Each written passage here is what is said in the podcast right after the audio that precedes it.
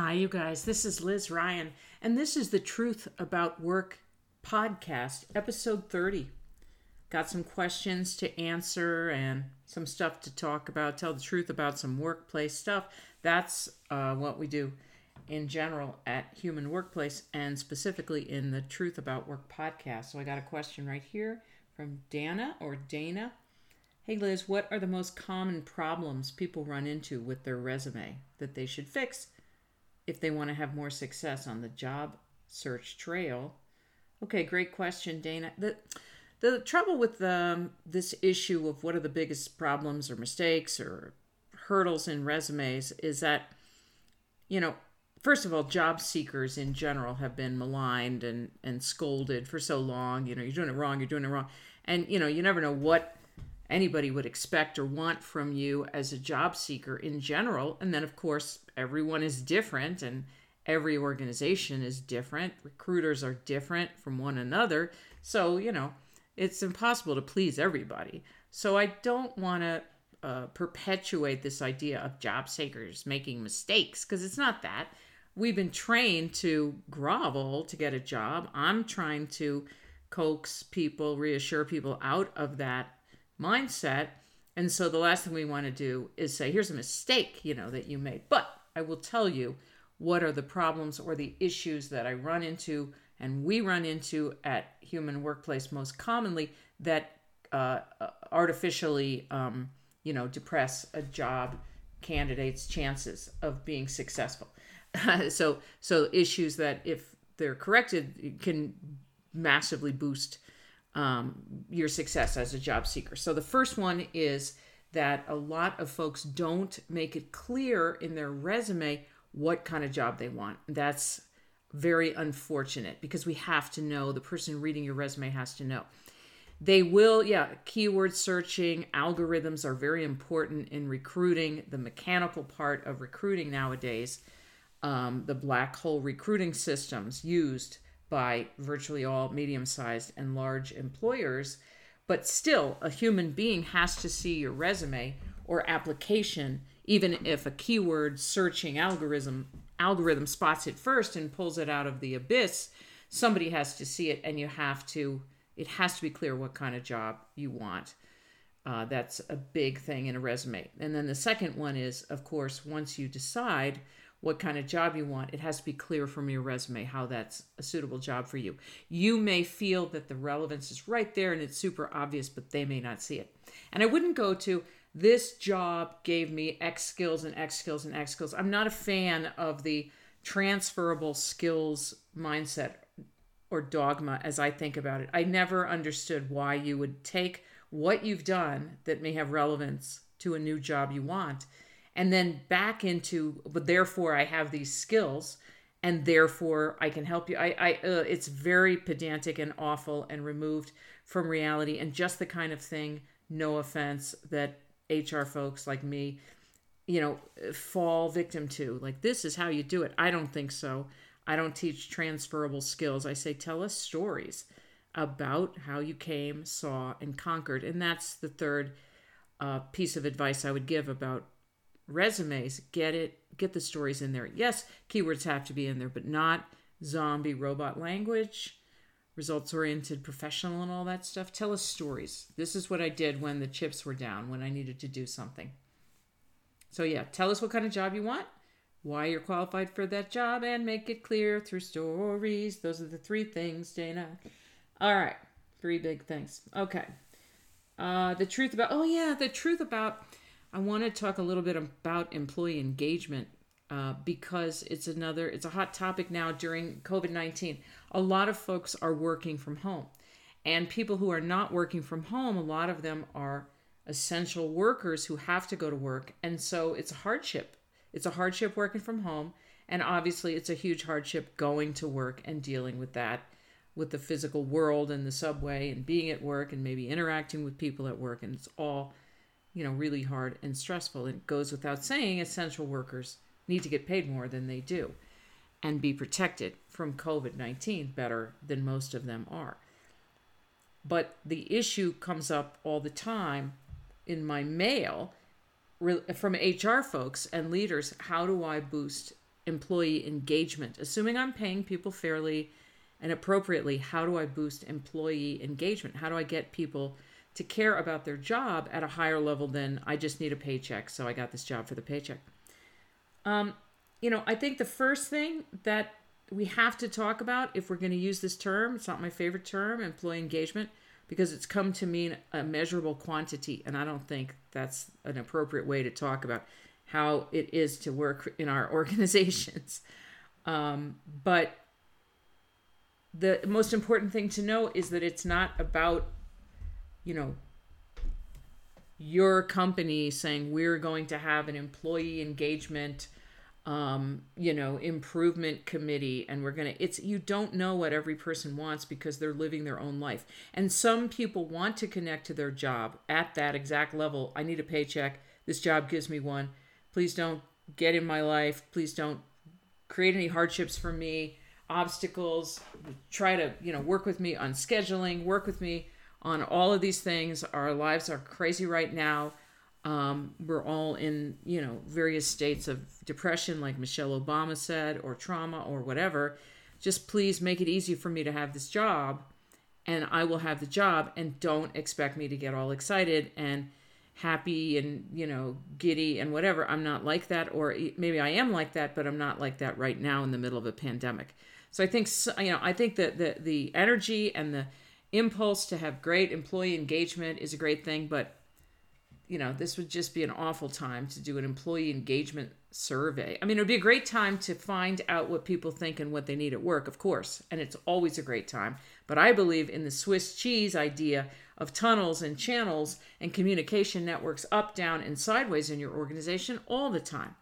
All the time, so that stopping and taking a survey, it's a little arch if you think about it. Now we're gonna now we're gonna stoop to see what you think. How about if I can always say what I think? That's that's what I teach in, in terms of internal communication out and in and up and down and across make it easy all the time you have to you have to from a, a regulatory standpoint to prevent or or hear about bad things happening trust and it has to be there and it's not always there and so then when it's not there organically you can't say well what do we do about engagement well that would be the first thing listen make it easier for folks to say when something is not working for them and then be flexible because they're human beings. And that is our mantra at Human Workplace.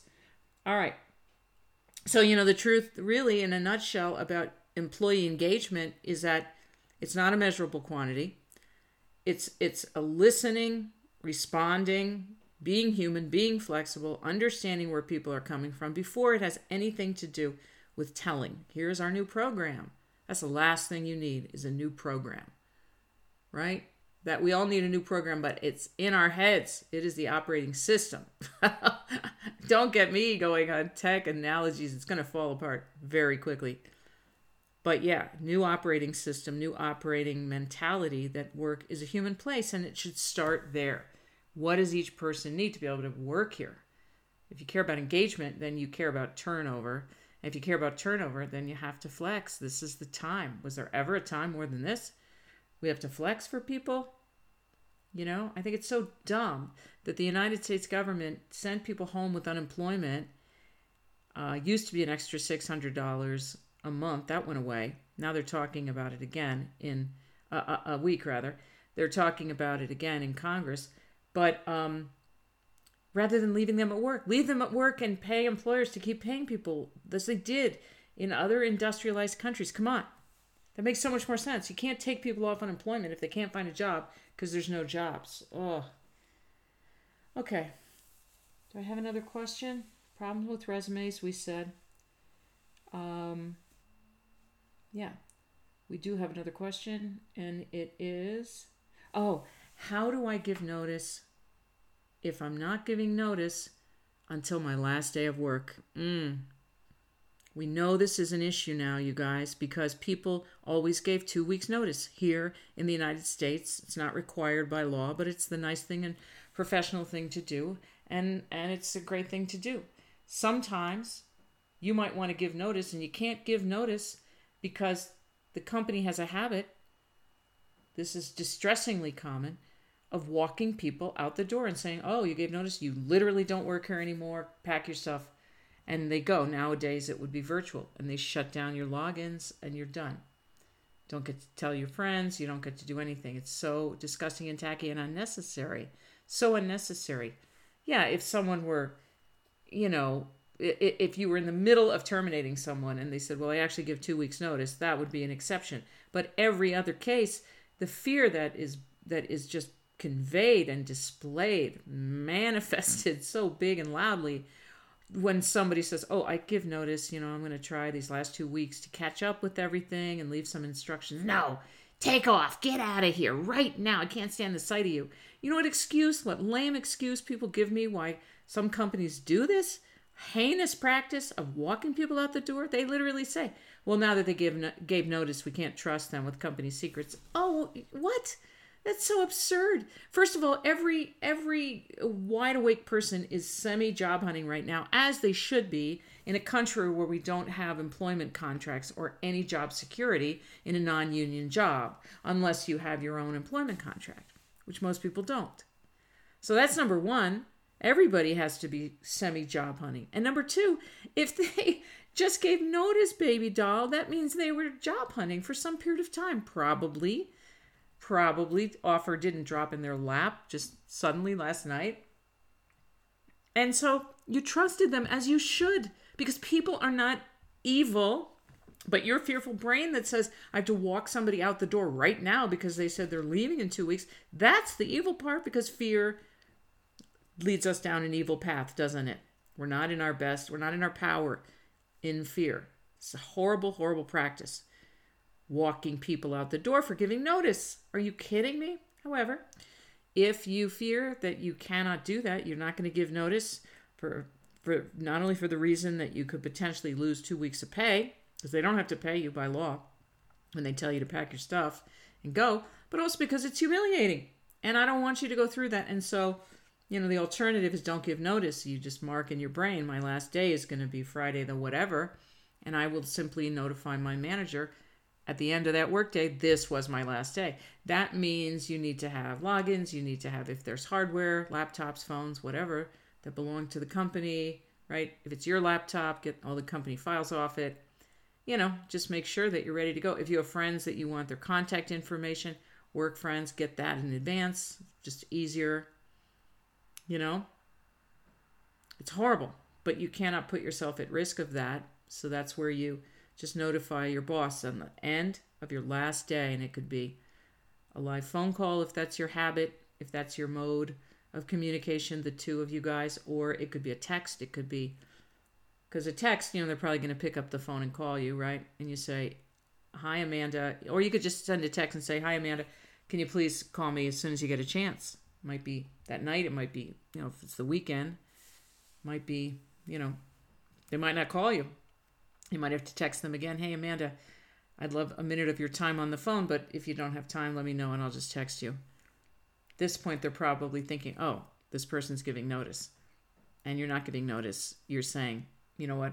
I was going to give notice, but, you know, people have been walked out and I, you know, that's fine. You have your company and whatever, but, you know, it's, I, I think it makes more sense to just say today was my last day.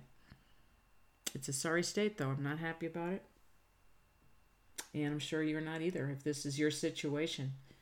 All right, we talked about the uh, problems with resumes. Oh, yeah. Okay. I'm going to give you a list and we will wrap up with this episode 30 of the Truth About Work podcast. And it's a toolkit, it's 10 elements for your job search toolkit, like what you have to have, you know, physical things and mental things, the stuff that you need, the preparation to be ready to go out there and job hunt right?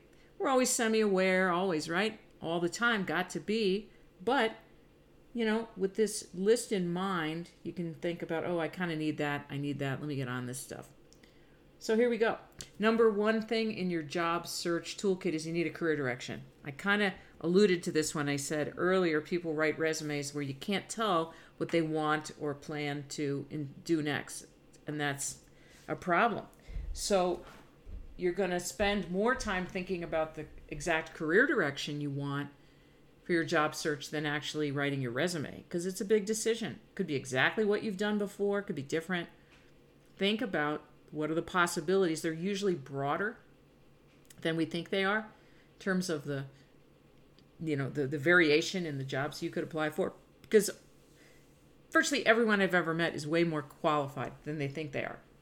They just haven't had anybody say, "No, you could get this job or that job." You absolutely have done this. It's just it was in a different space, was in a different department. It's totally the same thing. So yeah, you need a career direction. And then related to that, a small family of jobs that you're going to focus on. Pretty small. Three, five, six. You know, it's not going to be I could do anything in sales or marketing. No, that who that's not compelling to anyone. No, it's not believable. It doesn't make sense. Jack of all trades, Jill of all trades. I'm not a fan that kind of branding. It doesn't it doesn't resonate. Well, what do you do? I don't know if I can use you in my organization unless I know what you do. You need a resume. And and the thing about a resume, I invented and teach something called a human voiced resume. Sounds like you talking. But you need a frame, you need a mental model for yourself in the job search. So the career direction is part of that, but it's kind of like these are the jobs I'm going after. Here's, you know, how I show up qualified for those jobs. And it's not it's not you know, uh, uh, ephemeral. It's real. It's like I've done this and that. I'm this is, you know, this is what I do and and this is how I'm qualified. And you can do that right in your summary at the top of your resume in complete sentences. You don't have to brand yourself anymore with the zombie language, motivated self starter. We don't know what it means, doesn't mean anything, and it obscures your actual heft and power. I've said a lot on the podcast before about resumes. I'll say more, I'm sure, in the future, but yeah, you got to use a human voice and tell us, give us the mental frame. That little summary at the top of your resume really sets the tone for the reader for the rest of the resume. They understand what you are and why you're here in this conversation with them if they're reading. Does that make sense? You're, you're ready to go. So you're not asking for permission or anything like that. You're just saying, this is the stuff I do. All right, so you got to frame a, a mental model in your resume and particularly in the summary at the top of your resume, right under the contact info, and then you need a LinkedIn profile. And the thing about your profile is it's really a lot more than just here's my LinkedIn profile. You got a photo there, you've got a lot of space to write about yourself. You can upload documents, images, videos, you can you can write little mini blog posts and comment on other people's stuff. You can recommend people, they can recommend you. It's pretty full-fledged. It could be. It can be pretty robust your LinkedIn profile. You know, I've got some random stuff on my profile just to say, look, I, there's a random. I, if I wasn't preaching some level of randomness, I wouldn't have a company called Human Workplace. You know.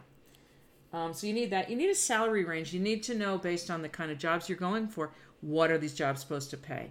You got to do that research. And a couple sites where you can do that research: of Paysa, P A Y S A dot com, Salary.com, payscale.com. There's a little bit of hassle with all of them. You have to fill out stuff. Most of them, not all of them. Indeed has some estimates of salaries on job listings. So does Glassdoor. I think LinkedIn might even too. It's getting a little more transparent, little by little, what these companies are paying. But you got to have a salary range, wage range in mind. You got to have interviewing clothes because we're going to still interview. It might be on Zoom if it's not in person, but you got to have couple of outfits because you're going to meet different people, different days, probably. Right? Prob not all jobs, but a lot of jobs, multiple interviews. So you got to have some interviewing duds, and you got to have stories for your job search. Got to have stories to tell in your resume, in your LinkedIn profile. Another thing we invented here and teach called a pain letter, which is not a cover letter, but it reaches your hiring manager.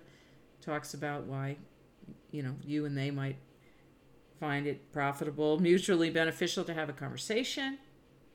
Got to have stories about when you came, saw, and conquered. We call them dragon slaying stories, but you could call them dragon taming stories or just, you know, whatever you want. But you got to collect these stories from your past, write them down, remind yourself, tell the story all the way through so you make sure it doesn't have an embarrassing ending or anything. Get them up in your mind. That's going to also help your confidence right? You need to have questions that you are curious about because of just even your ability to take the job. What do you need to know?